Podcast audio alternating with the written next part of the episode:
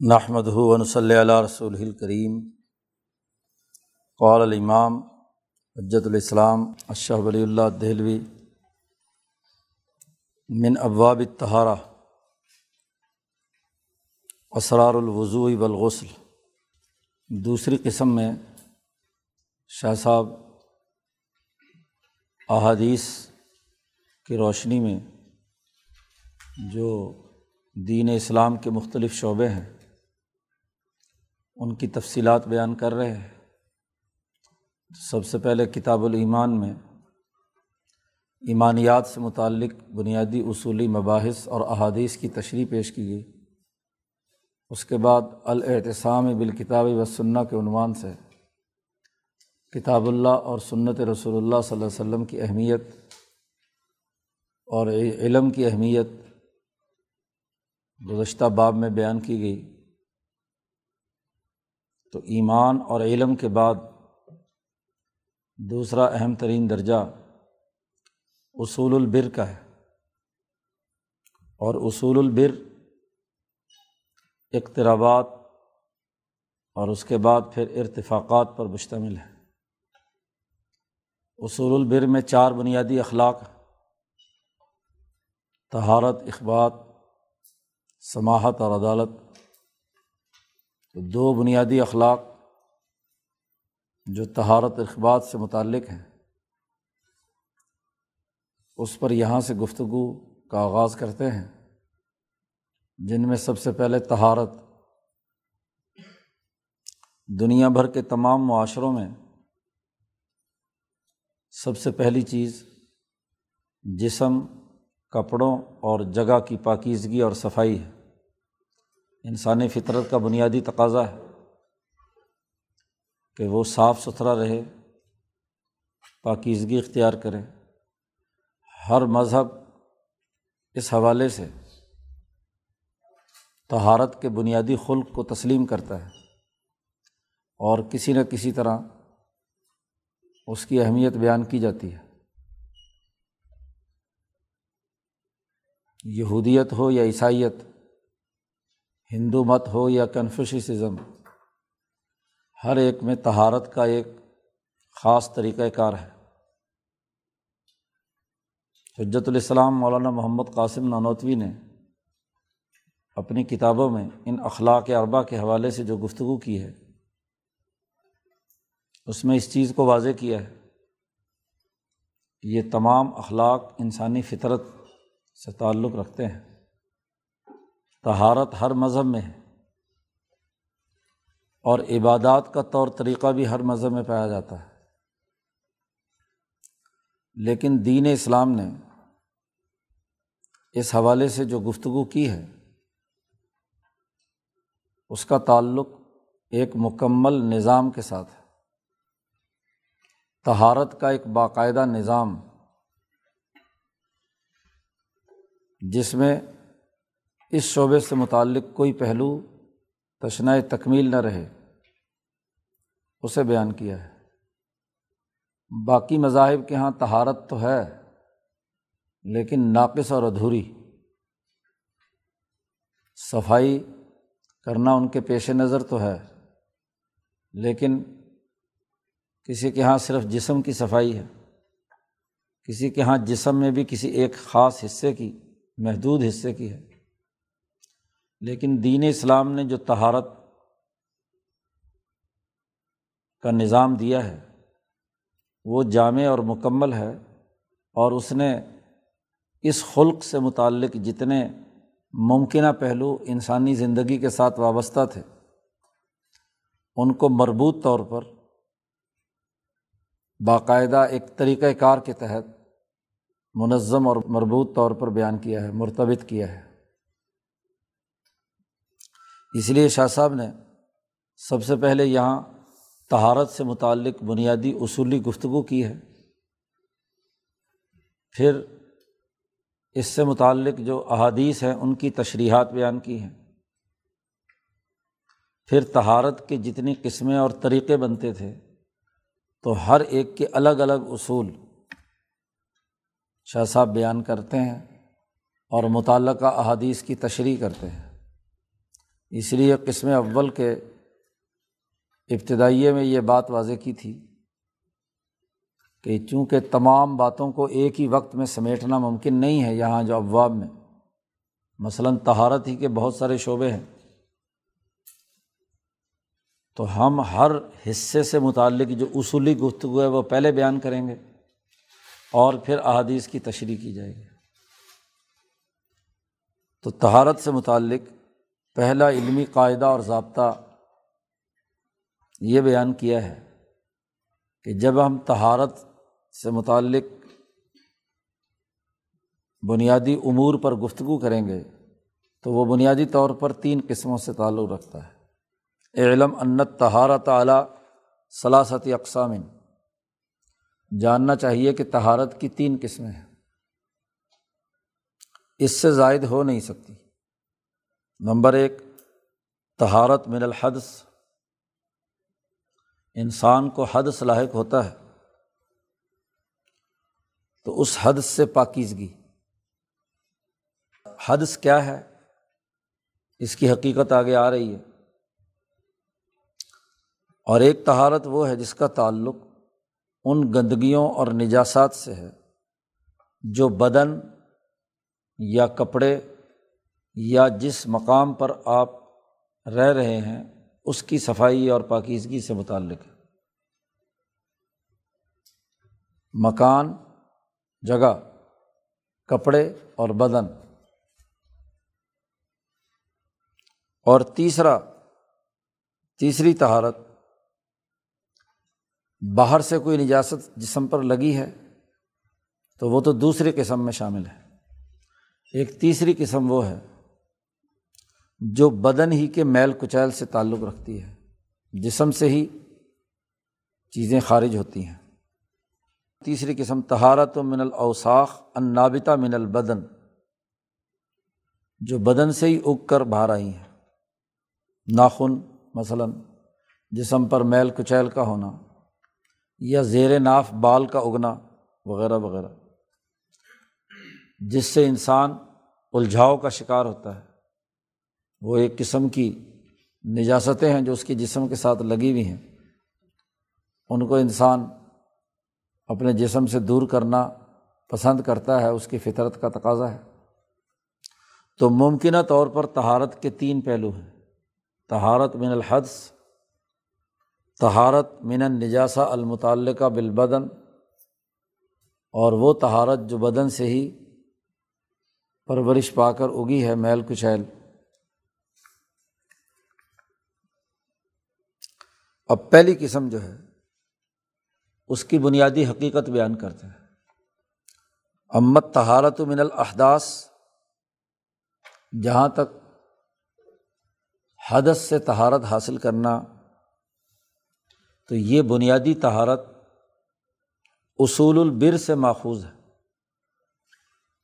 اصول البر،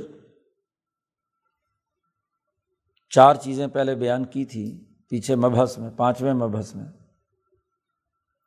مبحث البر والاسم میں کہ بر کیا ہے اور اسم کیا ہے۔ تو بر کا تعلق نوع انسانی گرد و پیش میں موجود مالا اعلیٰ۔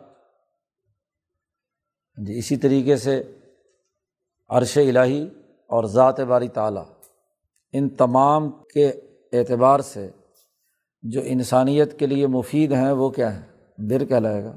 جن میں ارتفاقات بھی ہیں، بدن انسانی، نوع انسانی کی ضروریات اور تقاضے۔ تو یہ تمام چیزیں ان کے فائدے کے لیے یہ کام کیا جائے تو وہ بر ہے۔ اور جو اس کی ضد ہے، وہ الاسم ہے۔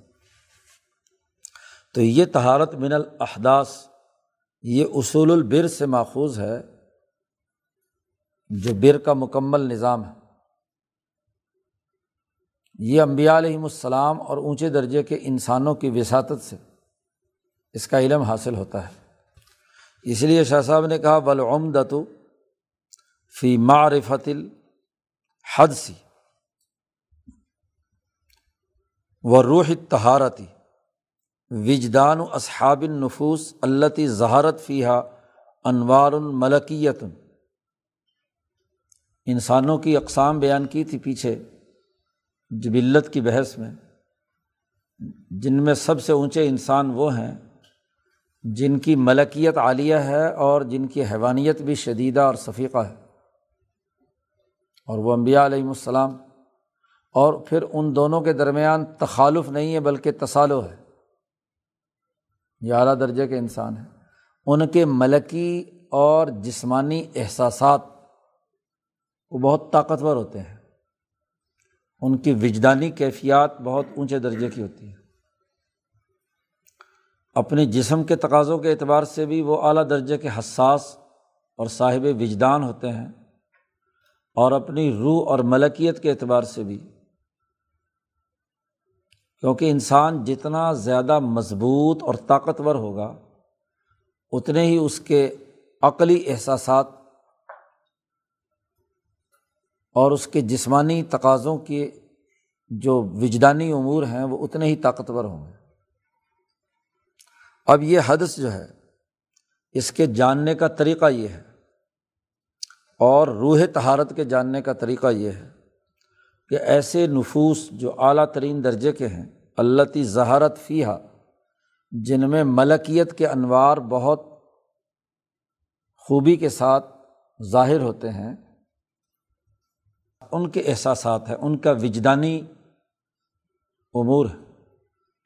دیکھو، دنیا میں جتنے بھی علوم دریافت ہوئے ہیں، وہ انسانی تجربات اور مشاہدات سے عبارت ہے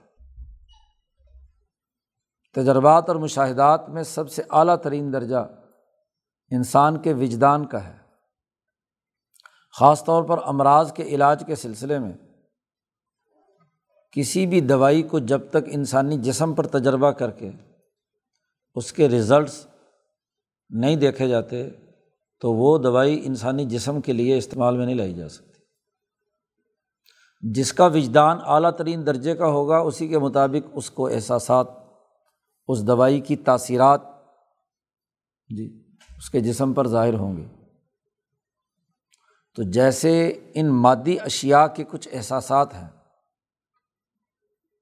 یا گرد و پیش کی چیزوں کو دیکھ کر انسان جو اس سے متاثر ہوتا ہے اور اس سے چیزوں کا صحیح علم حاصل ہوتا ہے، ایسے ہی انسانی جسم کو جب حدث کی کیفیت لاحق ہو تو اونچے درجے کے لوگوں کو کس حالت پر انقباز دل کی تنگی یا اس سے نفرت، طبی طور پر نفرت اس سے ظاہر ہوتی ہے۔ اور کون سے آدمی ہیں جن کو اس کی متضاد دوسری کیفیت سے ان کے احساسات و ادراکات راحت اور خوشی محسوس کرتے ہیں؟ اس لیے جب کسی بھی چیز کا تجربہ کیا جاتا ہے، کسی رضاکاروں کی کسی جماعت پر، کسی بھی دوائی کا مثلاً، تو وہ صحت مند افراد تیار کیے جاتے ہیں۔ اور وہ اس بات کو قبول کرنے کے لیے تیار ہوتے ہیں کہ خدا نخواستہ اس دوائی کا ریئیکشن ہوا تو ان کا جسم، ان کا دفاعی نظام اتنا مضبوط ہو کہ ممکنہ طور پر ان کو بچایا جا سکے۔ جس کو پروونگ کہتے ہیں، یہ میڈیسن جتنی بھی ہیں ہومیوپیتھک کی تو خاص طور پر۔ انسانی جسم پر ان کی پروونگ سے ثابت ہوا کہ یہ دوائی، یہ استاثیر پیدا کرتی ہے۔ اور آج یہاں دوسری میڈیسن جو ایلوپیتھک کی بھی ہیں، وہ بھی پہلے کتوں پہ، جانوروں پہ، بلیوں پہ، پھر جس کا ٹرائل انسان پر کیا جاتا ہے کہ یہ کیا نتائج دے رہی ہے۔ اسی طرح جو اونچے درجے کے لوگ ہیں، وہ جو روحانی معاملات ہیں، ملکی انوار اس کی روشنی میں ان کے احساسات ہوتے ہیں کہ کس عمل سے انسانی روح خوشی محسوس کر رہی ہے۔ اور کس حالت سے انسانی روح کے اندر انقباز اور منافرت پیدا ہو رہی ہے۔ شاہ صاحب کہتے ہیں فحست بے منافرتی ہا للحالہ اللہ تی تسمہ حدسن جس حالت سے ان کی طبیعت نفرت کرتی ہے، اس کو اچھا نہیں سمجھتی، تو اس کو حدث کہا جاتا ہے۔ یعنی انسانی جسم میں ایک نئی چیز پیدا ہوئی ہے۔ حدث کا لغوی معنیٰ تو نئی چیز کا پیدا ہونا ہے۔ لفظی اور لغوی معنی تھا یعنی انسانی جسم کے ڈسپلن سے ہٹ کر ایک نفرت کی، بغض کی یا انقباز کی، دل کی گھٹن کی، تنگی کی ایک کیفیت پیدا ہونا۔ اور یہ ایک عارضی کیفیت ہے۔ مستقل کیفیت یہ نہیں ہے۔ مستقل کیفیت تو انسان کی یہ ہے کہ وہ اپنے گرد و پیش کے ماحول میں راحت و سرور کے ساتھ، اطمینان کے ساتھ رہے۔ اگر وہ کسی بے اطمینانی کی کیفیت میں ہے تو یہ حدث۔ ہے اسی طرح کہا، وہ سروری ہا اس کا آتا پیچھے منافراتی ہا پر۔ کہ ان کے احساسات اگر کسی حالت سے نفرت کرتے ہیں، اس کو حدث کہا جاتا ہے۔ اور وہ سروری ہا و ان شراحی ہا اور اگر کسی حالت سے انہیں شرح صدر اور ان کو خوشی محسوس ہوتی ہے، تو اس کو تہارت کہا جاتا ہے۔ اللہ تی تسمہ تہارا یہ تہارت ہے۔ تو جو نفوس عالیہ ہیں، بالخصوص نبی اکرم صلی اللہ علیہ وسلم اور اونچے درجے کے صحابہ اکرام، ان کا معاملہ یہی تھا کہ جس چیز سے انہیں جس حالت سے نفرت ہو رہی ہے، وہ حدث اب ہونے کو تو حدث بہت ساری چیزوں سے ہوتا ہے، لیکن اس حدث کو کسی سسٹم میں آنا چاہیے۔ اسی طرح تہارت صرف ہاتھ ہی دھو لیے جائیں تو ہاتھوں کی تہارت تو ہو ہی گئی، لیکن اس کو بھی کسی سسٹم کے تحت آنا چاہیے۔ اب یہ بات تعین کرنا کہ یہ یہ فلاں فلاں کیفیت حدث ہے اور فلاں فلاں حالت اور کیفیت جو ہے وہ تہارت ہے۔ اس کا تعلق چونکہ وجدانیات کے ساتھ ہے۔ تو وجدانی نقطۂ نظر سے اس بات کا تعین بڑا ضروری ہے کہ جو یکساں طور پر تمام لوگوں کے لیے اس کا تسلیم کرنا ممکن ہو کہ اس کی جو علامات یا اس کا جو طریقۂ کار ہے وہ متعین کیا جائے۔ تو ایک تو حدث اور تہارت کی معرفت کا طریقہ ہے یعنی اس کی پہچان یہ تو نفوس عالیہ کے ذریعے سے معلوم ہوئی۔ اسی طریقے سے وفی تعین حیات تہارتی و موجباتی ہا اب فی تعین کا عطف پیچھے فی معرفت الحدث پر ہو رہا ہے۔ یعنی ولعمد تو فی تعین تہارت حیات تہارا تہارت کی جو حیت اور شکل اور اس کا جو طریقۂ کار ہے، اس کے متعین کرنے میں عمدہ ترین بات یہ ہے۔ وہ موجباتی ہے کہ مشتہرہ فل ملل سابقہ تہارت کے تعین میں ان بنیادی امور کو سامنے رکھا جائے جو گزشتہ تمام ملتوں میں متفق علیہ رہی یا مشہور رہی۔ ہے مثلاً یہودیوں کے یہاں بھی ہو، عیسائیوں کے یہاں بھی مجوسیوں کے یہاں بھی، ہندوؤں کے یہاں بھی۔ و بقائل ملت الاسماعیلیہ اور ملت اسلامی، اسماعیلیہ کے جو بقایا جات مشرقین عرب میں پائے جاتے تھے، ان میں بھی وہ بات مشہور ہو۔ فقان و یہ جعلون الحدس علا قسمینی اس لیے یہ تمام مذاہب کے جتنے بھی لوگ ہیں، خاص طور پر ابراہیمی تحریک سے ابراہیم کی دونوں شاخوں، بنی اسرائیل اور بنی اسماعیل، ان دونوں شاخوں کے یہاں حدث کی دو قسمیں ہیں اور تہارت کی بھی دو قسمیں ہیں۔ وہ تہارت والا ضربین۔ کما ذکر من قبل، جیسے تفصیلی یہ بحث پیچھے پانچویں مبحث میں، جہاں اصول البر پر بحث تھی، وہاں ایک باب قائم کیا تھا، باب اسرار الوضو والغسل۔ وہاں شاہ صاحب نے اس کی پوری تفصیلی وضاحت کی ہے کہ یہ دو قسموں پر مشتمل ہے، حدث بھی اور تہارت بھی۔ چنانچہ، وکان الغسل و من الجنابتی سنت الساعرۃ فی العرب۔ جنابت کی حالت طاری ہونے پر غسل کرنے کا طریقہ تمام عربوں میں رائج تھا، یہودیوں میں بھی، عیسائیوں میں بھی، تمام میں۔ یہ کوئی نئی بات نہیں تھی۔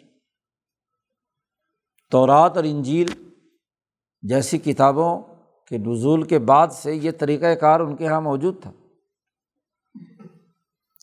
فوض عن نبی صلی اللہ علیہ وسلم قسم اتہارا علا نوع الحدث چنانچہ نبی اکرم صلی اللہ علیہ وسلم نے حدث کی دو اقسام حد سے اصغر اور اکبر۔ اس کے لیے تہارت قبرا اور تہارت صغرا۔ تو تہارت کو بھی دو قسموں میں تقسیم کر دیا۔ چنانچہ تہارت قبرا حد سے اکبر کے مقابلے پر۔ اور وہ اس لیے کہ چونکہ ایسا معاملہ کبھی کبھار ہوتا ہے۔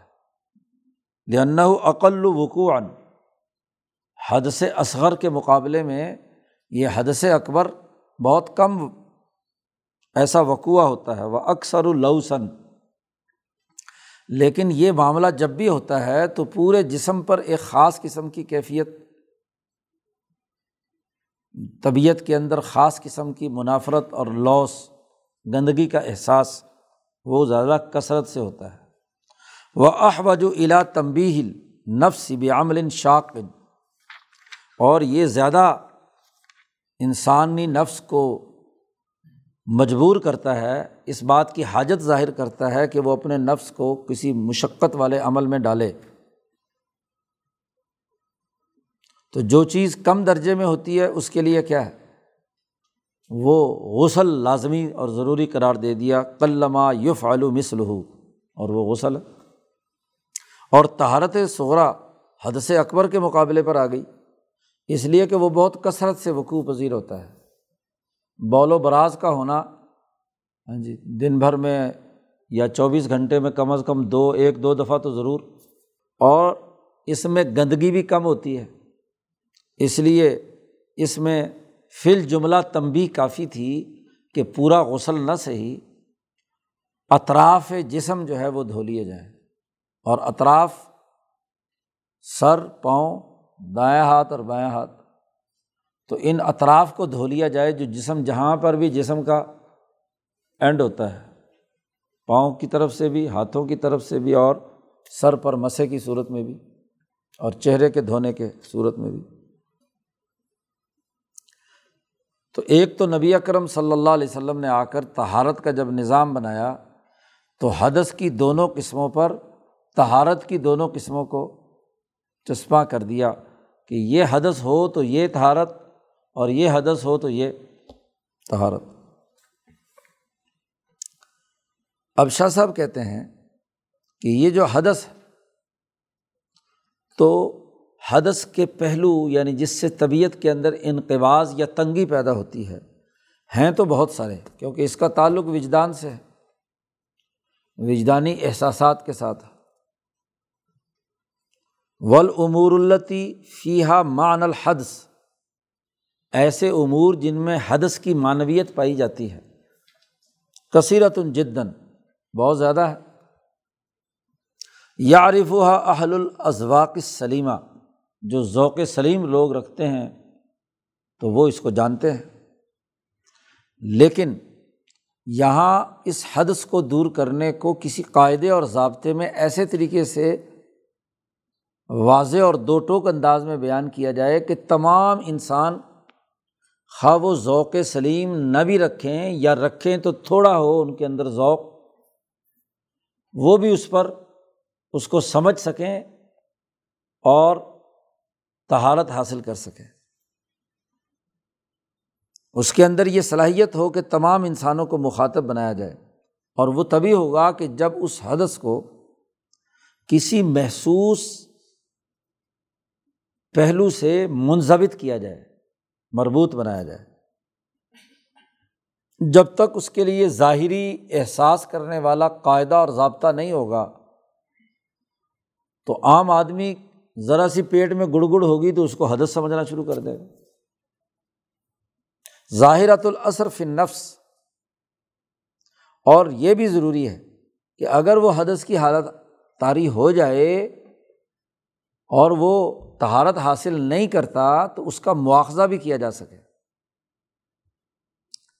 لیمکن المواخذہ بھی جہرتاً اس لیے حدث کے حوالے سے بے وضو ہونے کا حکم، یہ محض میدے کی گڑگڑ یا پیٹ کی گڑگڑ کی بنیاد پر، اختلاج کی بنیاد پر ہم حدث کا حکم نہیں لگائیں گے۔ تو اسے تعین کرتے وقت لا یدار الحکم اعلیٰ اشتغال نفس بما یک تریج فلمیدا میدے میں جو گڑبڑ ہوتی ہے یا آنتوں میں کوئی گڑ گڑ ہو رہی ہے، اور وہ اکثر لوگوں کو ہوتی ہے، تو جیسے ہی پیٹ میں گڑبڑ ہو تو یہ کہا جائے کہ یہ حدث ہو گیا۔ تو ظاہر ہے کہ یہ کلی مشقق ہے۔ خود آدمی کو بھی اس کا پتہ نہیں چلتا۔ ولاکن یودارو یہاں جو مدار بنایا گیا حدث کا، وہ یہ کہ کوئی نہ کوئی چیز پیشاب یا پخانے کے راستے سے خارج ہو اخبسین کا خروج ہو، یا پخانہ آئے اور یا پیشاب آئے، یا انہیں دونوں راستوں سے کوئی ری خارج ہو، جس کو انسان محسوس کرے واضح طور پر۔ اس لیے نبی اکرم صلی اللہ علیہ وسلم نے فرمایا کہ اگر پیٹ میں گڑبڑ ہو رہی ہو اور آپ نماز کی نیت باندھے کھڑے ہوں، تو محض پیٹ کی گڑ گڑ کی وجہ سے نماز توڑ کر وضو کے لیے نہیں جانا چاہیے۔ جب تک یہ یقین نہ ہو جائے کہ ری خارج ہوئی ہے۔ کیونکہ محض شک کی بنیاد پر تو پھر تو آدمی بس وضو ہی کرتا رہے گا۔ کون سا بندہ ہے جس کے پیٹ میں آج گڑ گڑ نہیں ہوتی؟ آج کل تو زیادہ ہوتی ہے۔ پرانے زمانے میں تو میدے مضبوط تھے، تو پھر بھی حالت کیا ہے؟ اس لیے شاہ صاحب کہتے ہیں کہ فن الاول غیر و مضبوط المقدار۔ پیٹ میں گڑبڑ کا ہونا، یہ کسی قاعدے اور ضابطے یا کسی خاص مقدار میں اس کو ضابطہ بندی نہیں ہو سکتی کہ کتنے درجے کا پیٹ میں بل بروڑ پڑ رہا ہو، تو وہ حدث ہے۔ کسی ضابطے میں نہیں لا سکتے، کوئی پیمانہ نہیں ہے جس سے پیمائش کی جا سکے۔ وائزا تمکنا لا یرفع الوضو بن خارجن تو پہلی صورت میں صرف گڑ گڑ کی وجہ سے وضو جو ہے، اس کے ختم ہونے کا ہم حکم نہیں لگائیں گے۔ کیونکہ باہر سے کوئی چیز یا جسم سے کوئی چیز خروج ابھی تک نہیں ہوا۔ اور دوسرا جو عمل ہے، بول و براز کا یا ری کے خارج ہونے کا یہ انسان کے احساسات سے معلوم ہو جاتا ہے۔ حص سے معلوم ہو جاتا ہے کہ بھائی یہ چیز کوئی جسم سے خارج ہوئی ہے۔ تو حدث کی حقیقت معلوم ہو جاتی ہے۔ تو شریعت نے واضح کر دیا کہ ماں خراجہ من سبیلین سے وضو ٹوٹتا ہے۔ پھر یہ بھی ضروری ہے کہ فلی معنی ان قباض نفس فی شبح محسوس و خلیفت ظاہرتن وحیت تلطخ بن نجاسا کہ اس دوسری صورت میں کہ جب جسم سے کوئی بول و براز خارج ہوا ہے، تو واضح طور پر انسان کو محسوس بھی ہوتا ہے اور ظاہری طور پر ایک نجاست خارج ہوئی ہے۔ اس سے جسم کے ملوث ہونے کا اندیشہ موجود ہوتا ہے۔ آدمی کو خود اس سے انقباز ظاہر ہوتا ہے۔ تو جب تک کوئی چیز ظاہری طور پر نہ ہو، جو پیٹ میں جو کچھ ہو رہا ہے، اس وقت تک ہم حدث کا حکم نہیں لگائیں گے۔ پھر یہ بات بھی ہے کہ وہ ایزن انما یسر الوضو اندا زوالی اشتغال نفس اگر وضو علاج ہے، انسان کی طبیعت کے انقباز کو دور کرنے کا، تو انسان جس چیز میں مشغول ہے، وہ زائل ہوگی تو وضو مؤثر ہوگا نا۔ اور وہ کا بالخروج، اگر مثلاً ہم یہ کہیں کہ پیٹ کی گڑگڑاہٹ سے ہی وضو لازمی ہو گیا اور جسم سے کوئی چیز خارج نہیں ہوئی، تو وہ آدمی چاہے دس دفعہ وضو کر لے۔ تو اس کا انقباز دور ہوگا؟ نہیں، کیونکہ جو اس کو تنگی یا جو مصیبت میں مبتلا کیے ہوئے وہ تو ابھی تک پیٹ میں ہی گھوم رہی ہے۔ تو جب تک وہ خارج نہیں ہوگی، تو وضو مؤثر نہیں ہوگا۔ تو اس لیے خروج کو بنیاد قرار دیا ہے۔ اس لیے نبی اکرم صلی اللہ علیہ وسلم نے متنوع فرمایا اپنے اس قول میں کہ لا یوسلی عہدکم و یداف الاخوسان تم میں سے کوئی آدمی نماز نہ پڑھے ایسی حالت میں جب اسے یہ دو خبیص چیزیں تنگ کر رہی ہوں۔ پیشاب اور پخانہ پیٹ میں تقاضا ہو رہا ہو اور اس کو وہ زبردستی روک کر نماز پڑھ رہا ہو تو نماز نہ پڑھے۔ دوسری روایت میں فرمایا کہ اس آدمی کی نماز قبول ہی نہیں ہے جس کے پیٹ میں اس طرح کی حرکت ہو رہی ہو۔ کیونکہ پھر توجہ دماغ کی کہاں ہے؟ وہ تو ادھر میدے اور پیٹ کی طرف ہے، تو وہ اللہ کی طرف متوجہ کیسے ہے؟ اس لیے کہ نفس حدث کے معانی میں سے کسی نہ کسی معنویت کے ساتھ مشغول ہے، چاہے وہ کچھ بھی ہو رہا ہے اس کے پیٹ میں۔ تو اس وقت نماز نہ پڑھے، اچھی طرح فراغت حاصل کر کے، پھر وضو کر کے، پھر نماز کی طرف آئے۔ تو یہ تو منظمت کر دیا حدث کو۔ کہ حدث تب لاحق ہوگا کہ جب جسم سے کوئی چیز خارج ہوگی اور وہ خروج بھی بول و براز کے راستے سے ہے۔ منہ کی بات نہیں ہے۔ اب تہارات اس کے بعد اگلا پہلو ہے تہارت سے متعلق۔ اب تہارت یا پاکیزگی یا خوشی جس سے انسان کو سرور اور راحت حاصل ہوتی ہے، اس کے بھی پہلو بہت سارے ہیں۔ مثلاً ایک آدمی جسم پر خوشبو ملے تو خوشبو سے بھی تو سرور آتا ہے پرفیوم آپ نے لگایا، اس سے بھی آتا ہے۔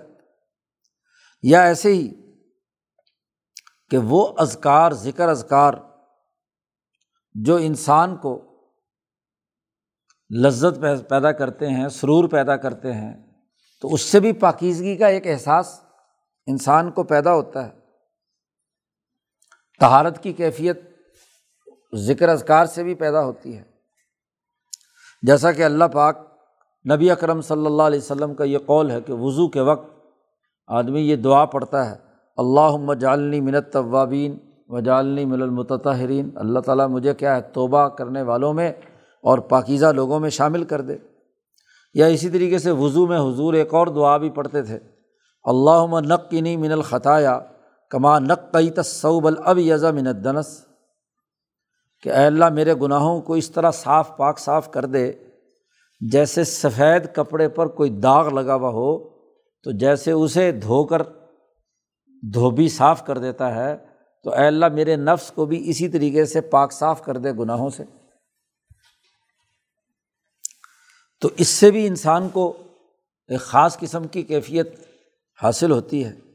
ایسے ہی اگر کسی بابرکت جگہ پہ انسان جاتا ہے، تو وہاں جو انوارات نازل ہو رہے ہوتے ہیں، بزرگوں کی جگہوں پر آدمی جاتا ہے یا ہرمین شریفین جاتا ہے، تو وہاں بھی برکات نازل ہوتی ہیں، تو آدمی کو اطمینان اور سرور حاصل ہوتا ہے۔ تو تہارت کے بہت سارے یہ پہلو ہو سکتے ہیں۔ لیکن ایک ایسا ضابطہ جو جمہور انسانیت کے لیے قاعد کلیے کے طور پر ہو، وہ تو ایسی چیز ہونی چاہیے کہ جو ہر حالت، ہر مکان اور ہر انسان کے لیے میسر ہو، آسان بھی ہو اور کسی ضبط کے اندر بھی آئے منظمت بھی ہو۔ اور وہ ایسی چیز ہونی چاہیے کہ جو ظاہری طور پر اس کا اثر نظر بھی آئے اور وہ ایسا عمل بھی ہونا چاہیے جو تمام امتوں کی جماعتوں میں چلا آ رہا۔ ہو اب خوشبو، بسا اوقات ایک آدمی کو نظرہ ہے، بیمار ہے، تو خوشبو جتنی مرضی لگائے، اسے تو خوشبو سے کوئی سرور حاصل نہیں ہوتا، بلکہ الٹا خوشبو سے کیا ہے؟ نفرت پیدا ہوتی ہے کہ جی یہ کیا، نزلے کی حالت میں تہارت تو کیا حاصل ہوگی الٹا اس میں؟ اس کے لیے مسئلہ بنے گا۔ اب ذکر کا احساس جس سے تہارت کا سرور حاصل ہو، یہ بھی ہر آدمی کے لیے ضروری نہیں ہے کہ ضرور وہ دعا مانگنے سے اس کو تہارت کا احساس ہو جائے۔ بے حص قسم کا آدمی اگر کسی متبرک جگہ پر بھی جائے تو اس کے احساسات ضروری نہیں کہ اس کو سرور اور انشرا بخشیں۔ تو وہ چیز ہونی چاہیے، وہ عمل ہونا چاہیے کہ جس کے ذریعے سے یہ تین پہلو ہوں، ایک تو منظمت ہو، اسی طریقے سے ظاہری طور پر اس کا اثر بھی محسوس ہو، اور امتیں جو گزشتہ امتیں ہیں، ان میں بھی وہ طریقۂ کار رائج ہو۔ تو پانی انسانی جسم کی صفائی کا کردار ادا کرتا ہے، تو پانی کا استعمال اور اس کے ذریعے سے غسل یا وضو، یہ دو ہی طے شدہ ایسے امور ہیں جو ظاہری طور پر مؤثر بھی ہیں اور محسوس بھی ہیں۔ اس لیے احداث کو دور کرنے کے لیے تہارت یعنی وضو اور غسل متعین کیے۔ اب وضو کیا ہے اور غسل کیا ہے؟ ان دونوں کی حقیقت بھی شاہ صاحب نے واضح کی۔ وہ اصل الوضوئی، وضو کی اصل تو یہ ہے کہ غسل الاطراف، انسانی جسم کے تمام اطراف جو ہیں، کنارے، ان تمام کو دھویا جائے۔ فضبط الوجہ بیما ضبط ہو ولیدین المرفقین مثلاً چہرے کو منظمت کیا کہ چہرہ دھویا جائے جو چہرے کے طور پر ہے یعنی جو دوسرے لوگوں کو نظر آ رہا ہے، اور وہ پیشانی کے بالوں بالوں والا حصہ تو نظر نہیں آتا نا، جسم بالوں سے لے کر ٹھوڈی کے نیچے تک، جس کو لوگ دیکھتے ہیں جسے۔ اور دونوں کانوں کی لو اس کی بنیاد پر منظمت کر دیا کہ چہرے کا دھونا جو ہے، اس کی یہ حدود ہے یہ حضور صلی اللہ علیہ وسلم نے متعین کر دیا۔ اسی طرح ہاتھوں کو دھونے کا حکم دیا ولیدین المرفقین یہاں تک۔ ویسے تو عربی میں ہاتھ یہاں انگلیوں سے لے کر کندھے تک کو پورے کو ید کہتے ہیں۔ جب ال المرفقین کہا تو باقی حصہ ثاقت ہو گیا۔ یہ حصہ جو ہے، یہ اس میں دھونے میں شامل کر دیا۔ اس لیے کہ لنا دون ظالقہ اب ہاتھ یہاں سے لے کر یہاں تک تھا، اگر یہ صرف یہ حصہ دھویا جائے یا اتنا حصہ دھویا جائے تو ایک تو پورے عزو کا اکثر حصہ نہیں دھلتا۔ اس لیے اس کے اکثر حصہ دھونے کا حکم دیا گیا۔ کم درجے میں دھوئیں گے تو اس کا اثر جسم پر ظاہر نہیں ہوتا۔ ایسے ہی پاؤں وہ ٹخنوں تک دھونے کا حکم دیا گیا ال القابین اس سے نیچے دھوئیں گے تو ایک عزب پورا نہیں بنتا۔ عزب پورا پورے پاؤں کا ٹخنے تک بنتا ہے۔ ہاتھ میں تو یہ ہوا کہ اکثر حصہ دھو لیا تو پورا ہاتھ اس میں شامل ہو گیا۔ لیکن پاؤں زیادہ تر زمین پہ جب آدمی چلتا ہے تو زیادہ گندگی اور مٹی وغیرہ وغیرہ چیزیں لگتی ہیں، اس لیے اس پورے عزب کو دھونے کا حکم دیا گیا۔ لہنا دونوں ظالی کا اس سے، اس لیے کہ پاؤں ٹخنوں سے نیچے اگر دھویا جائے تو وہ مکمل عزب نہیں بنتا۔ اسی طرح سر کا وظیفہ مسا قرار دیا۔ غسل نہیں، دھونا نہیں سر کو۔ کیوں؟ اس لیے کہ سر کا دھونا ہر وضو کے ساتھ، اس میں نو من الحرج۔ انسان دور دراز سے پیدل چل کر آیا، پسینہ ہے بالوں میں، سر میں۔ تو اگر پسینے کی حالت میں سر دھو لیا جائے، تو وہ تو بہت ساری بیماریوں کا سبب بنتا ہے۔ اور ہر وقت سر دھونا ہر وضو کے تحت ویسے بھی مشکل۔ اور عربوں کے یہاں تو چونکہ بڑے بڑے بال رکھتے تھے تو بال سکھانا، کنگھی کرنا، یہ ایک بہت بڑا، ایک یہ بھی بڑا مسئلہ۔ تو اس لیے جس چیز میں تکلیف تھی، تو اس کا صرف مسا کرنا۔ قرآن نے کہہ دیا، سر پر اپنا مسا کر لو۔ تو غسل کی بنیاد نظام بنا، وضو کا جو بنیاد بنائی گئی، وہ غسل الاطراف۔ اطراف دھو لو، تو جب ایک چیز کے چاروں طرف دھو لی، تو یوں سمجھا جائے گا کہ گویا کہ پورا جسم دھو لیا تہارت حاصل ہو گئی۔ وہ اصل الغسلی، اور غسل کے جو اصل ہے، وہ پورا بدن دھونا ہے۔ تہارت اصل میں تو کامل وہی ہے، جس میں پورا بدن دھویا جائے۔ لیکن ہر بول و براز کے وقت غسل کو لازمی قرار دے دیا جائے تو یہ بھی ایک مصیبت۔ اس لیے اس کو مخصوص کر دیا حد سے اکبر کے لیے۔ کہتے ہیں کہ وضو کو واجب کرنے کی اصل بنیاد خارج من سبیلین ہے۔ بول و براز کا خارج ہونا ہے۔ وما سوا ظالی کا اور اس کے علاوہ جتنی بھی چیزیں ناقص وضو ہیں، جن سے وضو ٹوٹ جاتا ہے، وہ تمام کی تمام چیزیں اسی پر محمول ہیں۔ خارج من سبیلین پر ہی کیا ہے؟ محمول ہے۔ اور غسل کو واجب کرنے کی اصل جمع ہے۔ اور حیض کہ یہ دونوں ایسے معاملات ہیں، امرین ہیں کہ نبی اکرم صلی اللہ علیہ وسلم سے پہلے بھی عربوں میں یہ موجود تھے، بلکہ یہودیوں میں، عیسائیوں میں، دنیا بھر کے مذاہب میں یہ معاملہ پہلے سے چلا آ رہا تھا۔ تو اسی کو نبی اکرم صلی اللہ علیہ وسلم نے منظم کر کے مقرر کر دیا۔ یہ تو حدث سے جو متعلق تہارت ہے۔ اس کی تفصیل ہو گئی، اس کا نظام سامنے آ گیا کہ حدث کیا ہے، پھر حدث کی اقسام اور تہارت کیا ہے، اس کی پھر دونوں اقسام۔ ہر تہارت ہر ایک حدث کے ساتھ کیا ہے منصبت ہوگی باقی جو تہارت کی دو قسمیں بیان کی تھیں، جن کا تعلق ایسی گندگی جو جسم یا کپڑے یا جگہ پہ لگی ہوئی ہے یا ایسی گندگی جو انسانی جسم سے میل کچیل کی صورت میں نکل رہی ہے، اس کا تعلق جو ہے دونوں قسموں کا تہارت کا، تو ماخوذانی من الارتفاقات۔ پہلی حدث والی کا تعلق اصول البر سے ہے۔ اور یہ دونوں جو تہارتیں ہیں بعد والی، ان کا تعلق ارتفاقات سے۔ اس لیے کہ یہ جو دو دوسری تہارتیں ہیں ان کا تقاضا ہر انسان کی اصل طبیعت کرتی ہے۔ خواہ کیسا ہی انسان کیوں نہ ہو۔ باہوش و حواس ہے۔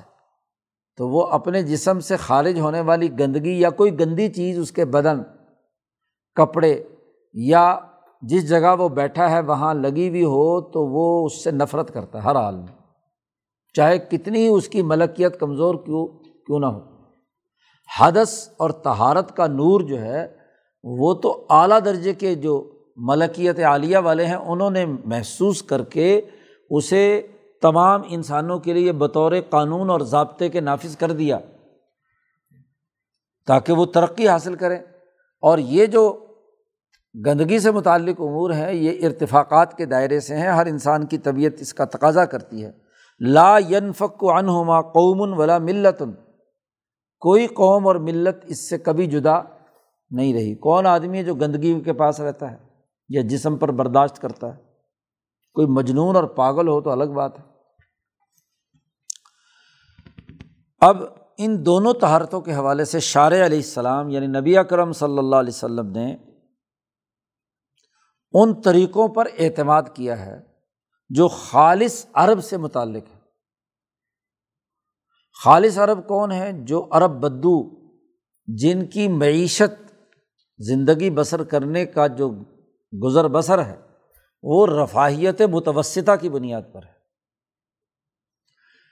ایک آدمی جو تعیشات میں اور رفاہیت عالیہ میں ہے تو وہ تو کاغذ بھی پڑا ہوا ہو تو اس کو بھی گندگی سمجھ کر نفرت کر رہا ہوتا۔ ہے جی۔ اتنے حساس ہوتے ہیں کہ ذرا ذرا سی چیز کو کیا ہے اپنے جسم سے دور کرنے کے لیے۔ جی ان کو زیادہ حساسیت کی بنیاد پر ہاں جی فوراً ہاتھ دھونے، سینیٹائزر ملنے جی ان کو وہم ہی پڑا رہتا ہے کہ پتہ نہیں کیا میرے ساتھ لگا ہوا ہے۔ اسی چکر میں رہتے ہیں نا۔ اور یہ حد سے بڑی ہوئی حساسیت، یہ رفاہیت جو اعلیٰ درجے کی ہے، عالیہ ہے، یہ اس کا نتیجہ ہوتا ہے۔ نازک اندام ہوتے ہیں۔ ذرا سی بات قابل برداشت نہیں ہوتی۔ ان کی گندگی اور صفائی کا معیار اس وقت ہر وقت صفائی کرتے رہتے ہیں۔ ذرا سا کہیں کوئی چیز لگ گئی، فوراً جی دھو اسے، صاف کرو۔ اور ایک وہ ہے کہ جو رفاہیت بالکل نچلے درجے کی، گھوڑا گدا بھی وہیں باندھ رکھا ہے، وہیں اس کا بول و براز ہے اور وہیں سب کچھ ہے، وہیں وہ بیچارہ غربت کی وجہ سے اسی کمرے میں اس کا جانور بھی ہے، اسی جگہ پر وہ خود بھی رہ رہا ہے، تو اس کو اس بات کا احساس ہی نہیں ہے۔ یا جانوروں کے پیچھے ہے تو جانوروں کی نجاست اور گندگی ہاں جی اس کے چاروں طرف ہوتی ہے، اس بدبو کی حالت میں وہ رہ رہا ہوتا ہے۔ تو یا تو بالکل ہی پست اور یا بہت ہی تعیس پسند۔ ان دونوں کو چھوڑ کر حضور صلی اللہ علیہ وسلم نے ان گندگیوں کی صفائی کے حوالے سے رفاہیت متوسطہ کو سامنے رکھا ہے۔ کہ انسان اعتدال کے ساتھ کہ جو نہ تو جانوروں کے اندر رہ کر جانوروں کی سی حالت بنا لے اور نہ ہی اتنا نازک اندام ہو کہ ذرا ذرا سی چیزوں سے کیا ہے، نفرت کر کے ہر وقت صفائی کے پیچھے لٹ لیے پھرتا رہے۔ ایسا نہیں۔ رفاہی تو متوسط۔ جیسا کہ اس سلسلے میں اعتماد کیا ہے تمام ارتفاقات کو منظم کرنے کے حوالے سے۔ مثلاً روٹی کھانی ہے، کھانے کے لیے حضور نے فرمایا رفاہیت متوسطہ ہونی چاہیے۔ نہ ہی اس طریقے سے کہ ہر چیز چھان چھون کر صاف پھٹک کر کے بالکل ایسا نفیس کہ جس کے اندر کسی بھی قسم کی کوئی کھردرا پن نہ ہو۔ نفیس ململ کا، ریشم کا لباس، کھانا پینا، اور ایک یہ ہے کہ بالکل جانوروں کی طرح بندہ کھرلی میں ڈال کر کھا رہا ہو۔ تو نئی رفاہیت متوسطہ، کھانا متوسط درجے کا ہو اور سلیقے سے دسترخوان پر بیٹھ کر ہاتھ دھو کر ہاں جی اطمینان کے ساتھ ہاں جی صحیح لقمے بنا کر اس کو کھائے، نہ کہ جانوروں کی طرح بس یا تو ہڑپ کر رہا ہے اور یا بہت ہی نزاکت سے اتنا اتنا لیتا ہے، پوری غذا بھی پوری نہیں لیتا۔ تو دونوں باتیں غلط ہیں نا۔ اس لیے نبی اکرم صلی اللہ علیہ وسلم نے جو اربوں کے پہلے سے متوسط معیشت کے طور طریقے تھے، اس سے زیادہ آداب متعین نہیں کیے۔ بلکہ فرما دیا کہ اگر کوئی آدمی ضرورت سے زیادہ نازک مزاج ہو کر مسلسل پانی سے چیز کو دھو رہا ہے، تو اس کو کوئی نہ کوئی نفسیاتی مرض لاحق ہے، کوئی جن مسلط ہے اس پر۔ تو اتنی نزاکت بھی ٹھیک نہیں ہے۔ اور اتنا جانور کی طرح ڈھگا پن بھی ٹھیک نہیں ہے۔ ایسے ہی و تمیز المشکلی و تقدیر المبہم۔ اس میں بھی حضور نے مزید اضافہ نہیں کیا درمیان رفاہیت متوسطہ کے مطابق چیزوں کا استعمال ہوا۔ اسی لیے حضرت عمر رضی اللہ تعالیٰ عنہ ایک جھیل پر پہنچے۔ وہاں جانور بھی پانی پی رہے تھے اور مسلمانوں کا لشکر بھی کیا ہے، وہاں پانی پینا چاہتا تھا۔ تو کچھ لوگوں نے کہا کہ جی یہاں تو درندے، کتے سارے ہی پانی پیتے ہیں۔ جیسے ہی وہ بولنے لگا تو عمر نے کہا خاموش ہو جاؤ۔ پانی اور ہے نہیں۔ سفر کی حالت میں ہے جھیل کے کنارے کھڑے ہیں۔ تو وہاں یہ بتانے کی کیا ضرورت ہے سب کو کہ کتے بھی یہاں سے پانی پیتے ہیں۔ پانی پیو اور زیادہ اس چکر میں مت پڑو۔ زیادہ وہم میں نہیں پڑنا چاہیے۔ اسی طرح ایک مدینے میں ایک آدمی گوشت بیچتا پھر رہا ہے۔ تو حضرت عائشہ رضی اللہ تعالیٰ عنہ نے آواز سنی تو انہوں نے کہا کہ گوشت خریدنا چاہیے۔ پھر کہنے لگی کہ پتہ نہیں اس نے بسم اللہ پڑھ کے جانور بھی ذبح کیا ہوگا کہ نہیں۔ تو حضور نے فرمایا کہ تو شک کیوں کرتی ہے؟ جو آدمی باہر بیچ رہا اور مسلمانوں کے علاقے میں بیچ رہا ہے تو ضرور اس نے بسم اللہ پڑھ کے ہی ذبح کیا ہوگا نا۔ تو یہ جو وہم ہے، شک کی حالت پیدا کرنا ہے، یہ بلا وجہ کا اپنے آپ کو مصیبت میں ڈالنا ہے۔ تو حضور نے اعتدال کے ساتھ چیزوں کو کرنے کا، رفاہیت، متوسطہ کے اصول پر چیزوں کو کرنے کا حکم فرمایا۔ اب اصولی گفتگو مکمل ہو گئی تہارت سے متعلق کہ تینوں طرح کی تہارتوں میں پہلے کا تعلق اصول البر سے ہے اور دوسری اور تیسری کا تعلق ارتفاقات سے ہے۔ ارتفاقات سے یہ جو دو تہارتیں ہیں، اس میں حضور صلی اللہ علیہ وسلم سے پہلے جو رفاہیت متوسطہ عربوں کی تھی، حضور نے اسی کو برقرار رکھا۔ زیادہ انتہا پسندی بھی پیدا نہیں کی اور دوسری طرف کی حالت بھی پیدا نہیں ہونے دی۔ اور اصول البر میں جو حد سے متعلق ہے، اس کو منظم کر دیا قاعدوں اور ضابطوں میں۔ حد سے اصغر اور حد سے اکبر تہارت قبرا اور تہارت سغرا میں۔ اب اس سے متعلق جو ابواب ہیں، ان کی تشریحات شروع کرتے ہیں، ان اصولوں کو بیان کرنے کے بعد۔ دوسرا باپ فضل الوضو۔ وضو کی فضیلت اور اس کے آداب سے متعلق ہے۔ نبی اکرم صلی اللہ علیہ وسلم کی حدیث کی تشریح کرتے ہیں۔ نبی اکرم صلی اللہ علیہ وسلم نے فرمایا کہ اتحور شطر الایمان۔ تہارت حاصل کرنا ایمان کا نصف ہے۔ ایمان کا نصف تہارت اور نصف کیا ہے؟ اخبات ہے، تو ایمان مکمل ہو جاتا ہے۔ اقول حدیث سے مراد جو ایمان کہا ہے نا، شطر الایمان۔ ایمان سے مراد وہ حیت نفسانیہ ہے۔ انسان کی روح کی وہ حالت جو مرکب ہے نور تہارت اور نور اخبات۔ ان دونوں سے، کہ جس میں نور تہارت بھی ہو اور نور اخبات اور احسان بھی ہو۔ ول احسان او ظہمن حفی حاضل معنی اس معنیٰ میں ایمان سے زیادہ جامع اور بہتر اور واضح ترین لفظ احسان ہے کہ صفت احسان میں نور تہارت بھی شامل ہے اور نور اخبات بھی شامل ہے۔ تو حضور صلی اللہ علیہ وسلم نے جب یہ کہا کہ تہارت ایمان کا نصف ہے تو نصف نور تہارت ہو گیا اور باقی نصف نور اخبات دونوں ملیں گے، تو احسان کی کیفیت پیدا ہوتی ہے اور یہی ایمان کی کیفیت ہے۔ تو ظاہر ہے کہ پھر تہارت جو ہے وہ اس احسان اور ایمان کا نصف حصہ ہے۔ تو اس حدیث کا پس منظر گویا کہ سمجھ میں آ گیا۔ اسی طرح نبی کرم صلی اللہ علیہ وسلم کا فرمان دوسری حدیث بیان کرتے ہیں۔ من توضاف احسن الوضو، جس نے وضو کیا اور وضو بہت اچھے طریقے سے کیا۔ تو اس کے جسم سے تمام گناہ خارج ہو جاتے ہیں۔ یہاں تک کہ اس کے ناخنوں کے نیچے بھی جو گناہ ہے وہ بھی خارج ہو جاتے ہیں۔ اچھی طرح وضو سے کیا مراد ہے؟ یعنی پورے آزاب پورے دھوئے، یہ نہیں کہ جلدی جلدی کہیں سے کوئی خشک رہ گیا۔ اچھی طرح وضو کیا۔ شاہ صاحب کہتے ہیں کہ وہ نظافت اور پاکیزگی جو انسانی نفس کی گہرائی میں جا کر اثر انداز ہوتی ہے، اس نظافت کا تعلق اس سے ہے کہ انسانی نفس ایسا مقدس اور بہتر بن جائے کہ وہ فرشتوں کے ساتھ جا کر ملحق ہو جائے۔ وہ تلحقہ بالملائی کا اور اپنی جو حیوانی حالات ہیں جو اس دنیا کے ساتھ وہ بھول جائے۔ یہ سب سے اعلیٰ درجے کی کیا ہے؟ نظافت۔ تو ایسی تہارت کی خاصیت، ایسے وضو کی جو ظاہری شکل و صورت جب اس کو اچھے طریقے سے انسان کرتا ہے، تو یہ خاصیت انسان کے اندر نور تہارت کی پیدا ہوتی ہے۔ کیونکہ جب اس نے تہارت کی ہاتھ پاؤں آزاب پورے طریقے سے دھوئے اور اللہ کو حاضر ناظر جان کر اللہ کا حکم سمجھ کر، رسول اللہ کا حکم سمجھ کر بطور ابدیت کے اس نے یہ کام کیا، تو اس کی روح اس پوری حالت میں اللہ کی طرف متوجہ ہے۔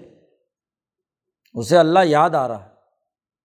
اور خاص طور پر جب اس نے یہ بھی دعا پڑھی کہ اللہ میاں مجھے طوابین میں شامل فرما اور مجھے متحرین میں شامل فرما۔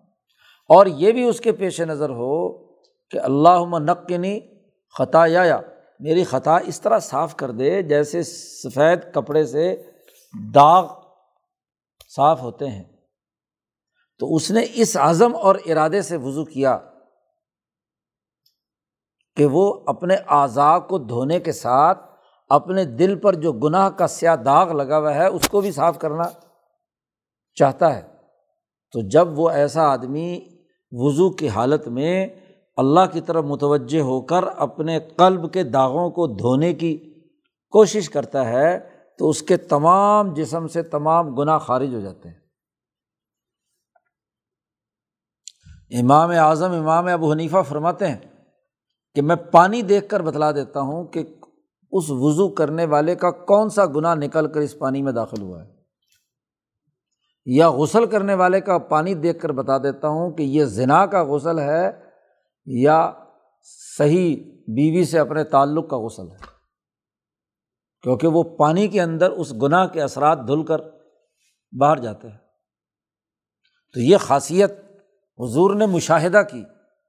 اسی مشاہدے کی بنیاد پر حضور نے یہ بات فرمائی کہ اس کے جسم سے تمام گناہ خارج ہو جاتے ہیں، حتیٰ کہ اس ناخن کے نیچے جو چھپا ہوا حصہ ہے، وہاں سے بھی گناہ کیا ہے؟ نکل جاتے ہیں۔ نمبر تین، تیسری حدیث۔ نبی اکرم صلی اللہ علیہ وسلم نے فرمایا کہ میری امت قیامت کے دن انہیں پکارا جائے گا۔ اور وہ پکار کی پہچان ان کی یہ ہوگی کہ غرن محجلین من آثار الوضو۔ وضو کرنے کی وجہ سے ان کی پیشانیاں اور ان کے ہاتھ پاؤں وہ چمکتے ہوئے ہوں گے۔ اصل میں تو یہ لفظ بولا جاتا ہے، غر کہتے ہیں۔ اس گھوڑے کو جو خالص نسل کا ہوتا ہے اور جس کے ماتھے پر سفید ٹکیا ہوتی ہے تو اس سے گھوڑا پہچان میں نسلی گھوڑا وہی ہوتا ہے۔ اور پھر المحجل اس گھوڑے کو کہتے ہیں کہ جس کے چاروں ٹانگیں جو ہیں وہ بھی یہاں یہاں تک کیا ہے؟ سفید ہوتی ہیں۔ جسے پنج کنالی گھوڑا کہتے ہیں۔ ماتھے پر سفید ٹکیا اور چاروں ٹانگوں اور ان پر کیا ہے؟ سفیدی۔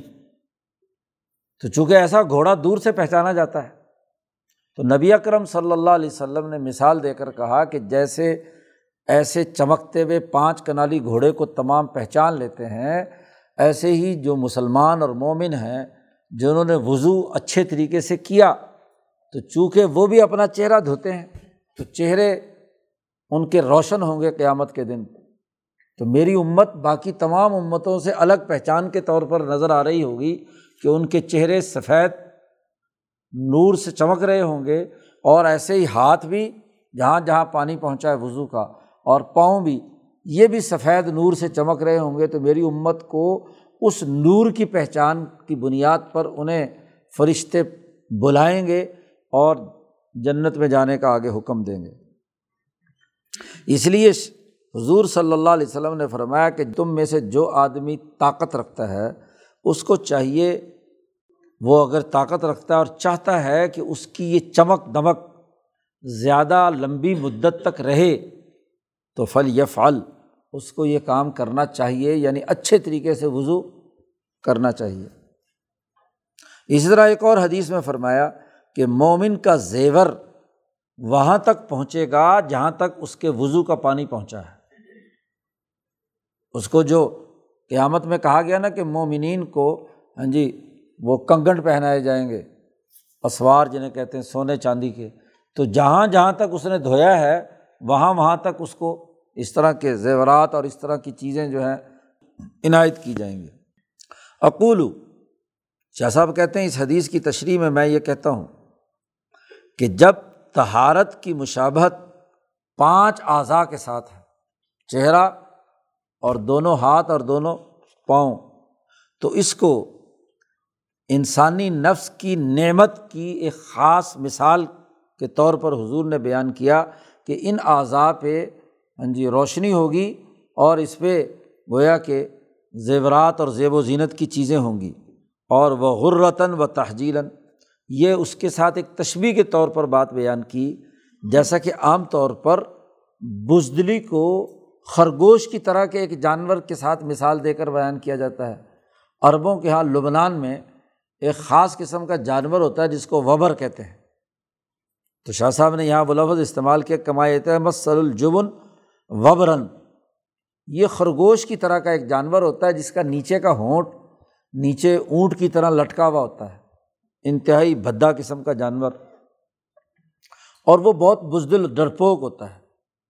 خرگوش بھی ویسے تو ڈرپوک ہوتا ہے، لیکن وہ بہت ہی ڈرپوک ہوتا ہے۔ تو کسی عرب میں کسی کو بزدل کہنا ہو تو اس کو کہہ دیتے تھے وبر۔ اور و شجا اسدن اور بہادری کو مثال دینی ہو تو کہتے تھے شیر۔ ہے لیکن شیر کے بھی دانت ٹوٹے ہوئے ہوں تو وہ بھی بیچارہ ایسا ہی ہوتا ہے۔ چوتھی حدیث لائے۔ حضور صلی اللہ علیہ وسلم نے فرمایا کہ وضو کی حفاظت مومن ہی کرتا ہے۔ لا یو حافظ الوضو اللہ مومن۔ یعنی ہر وقت اپنے وضو کی حفاظت کرنا۔ جیسے وضو ٹوٹے فوراً وضو کر لے۔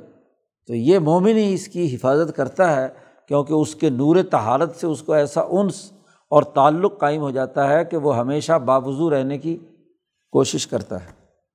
اقول۔ شاہ صاحب اس کی تشریح میں کہتے ہیں، میں یہ کہتا ہوں کہ یہ ہر وقت وضو سے رہنا بڑا مشقت انگیز عمل ہے۔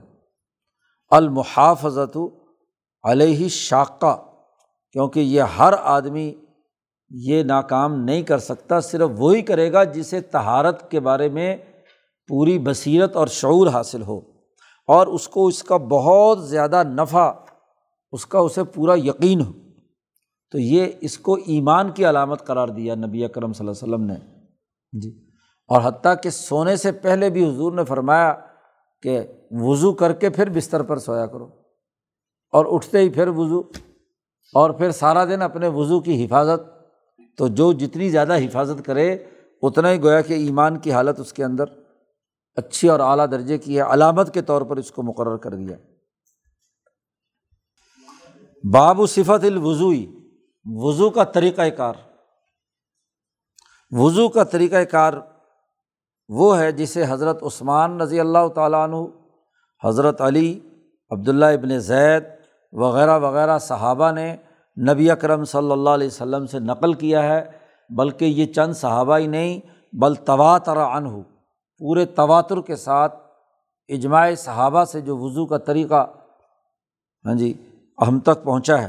اور پوری امت پچھلے چودہ سو سال سے اس کی تطابق اور اس کی اتباع میں وضو کرتی آئی ہے۔ اور وہ یہ ہے کہ سب سے پہلے کسی برتن میں سو کر اٹھا ہے مثلاً برتن میں ہاتھ داخل کرنے سے پہلے دونوں ہاتھوں کو دھوئے پہلے۔ پہلے دونوں ہاتھوں کو دھونا، پھر کلی کرنا، پھر ناک صاف کرنا ہاں جی ناک میں پانی ڈالنا اور پھر ناک صاف کرنا۔ دو الگ الگ کام ہیں۔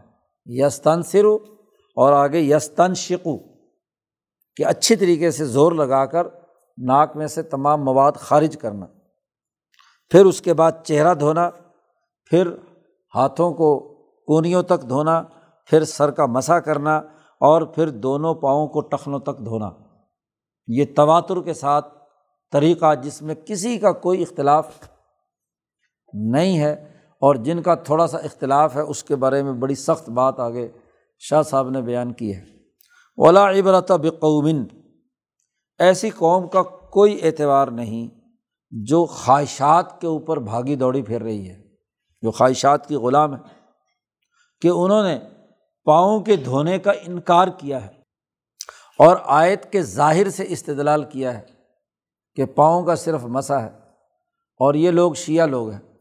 شیوں کے ہاں پاؤں کا دھونا فرض نہیں ہے، بلکہ پاؤں کے اوپر کیا ہے بسے کو ہی وہ کافی۔ شاہ صاحب کہتے ہیں، ان لوگوں کی بات کا کوئی اعتبار نہیں، کیونکہ یہ خواہشات کے گھوڑے پر سوار ہے شاہ صاحب کہتے ہیں میرے نزدیک یہ بات کہنا کہ پاؤں دھونا شریعت میں نہیں ہے، اس کا انکار کرنا۔ یہ آدمی کوئی بات کہے اور کوئی آدمی اس بات کا انکار کرے کہ غزبۂ بدر نہیں ہوئی تھی۔ تو دونوں کے منکرین میں کوئی فرق نہیں ہے۔ یا غزبۂ عہد نہیں ہوئی تھی۔ تو جو غزبۂ عہد کا انکار کرتا ہے، وہ گویا کہ پاؤں کو دھونے کے معاملے کا بھی انکار کر رہا ہے۔ مما ہوا کشم صفی رابعات نہار یہ گویا کہ ایسا ہے جیسے دوپہر کے وقت میں سورج طلوع ہو اور کوئی کہے کہ نہیں جی رات ہو رہی ہے۔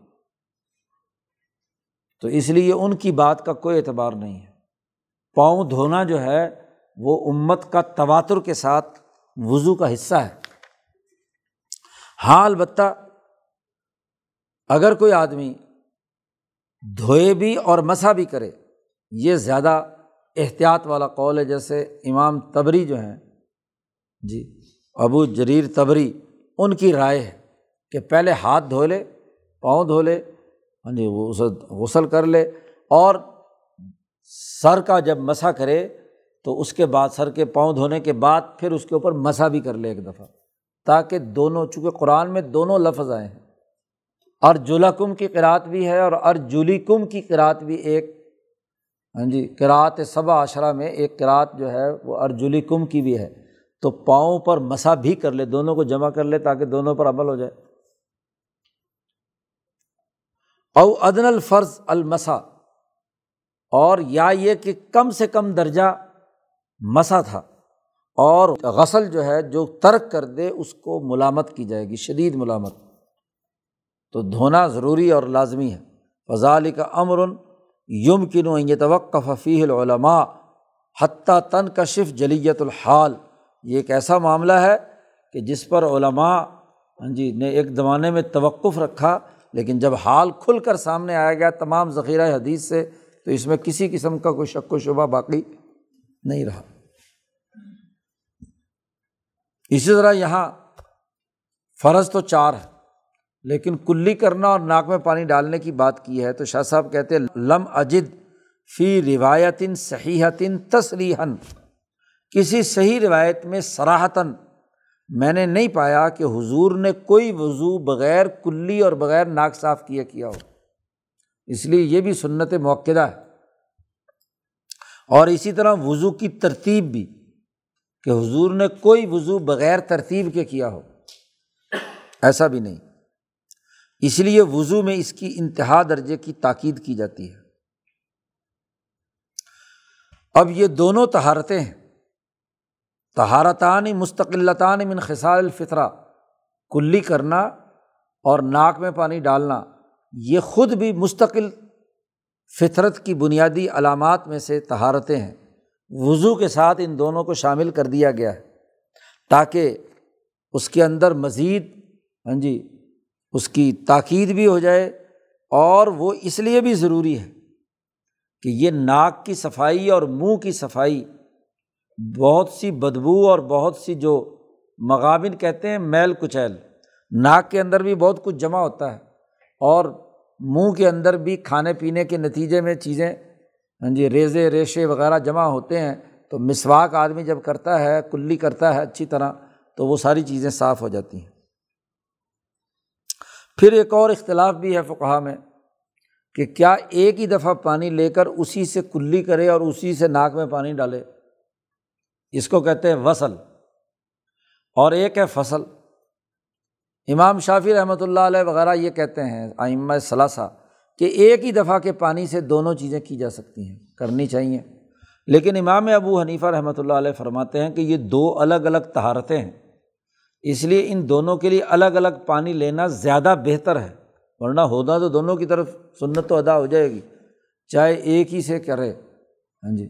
وہ کہتے ہیں کہ کلی کے لیے بھی الگ پانی لے کر پہلے منہ صاف کرے اور پھر الگ سے پانی لے کر پھر ناک کو بھی کیا ہے، صاف کرے۔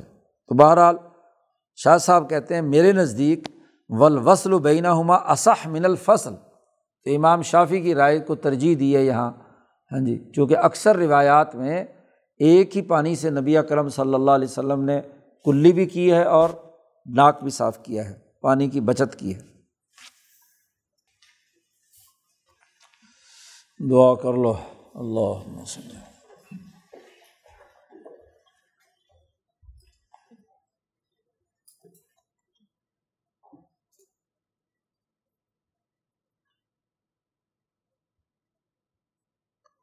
اجمعین برحمت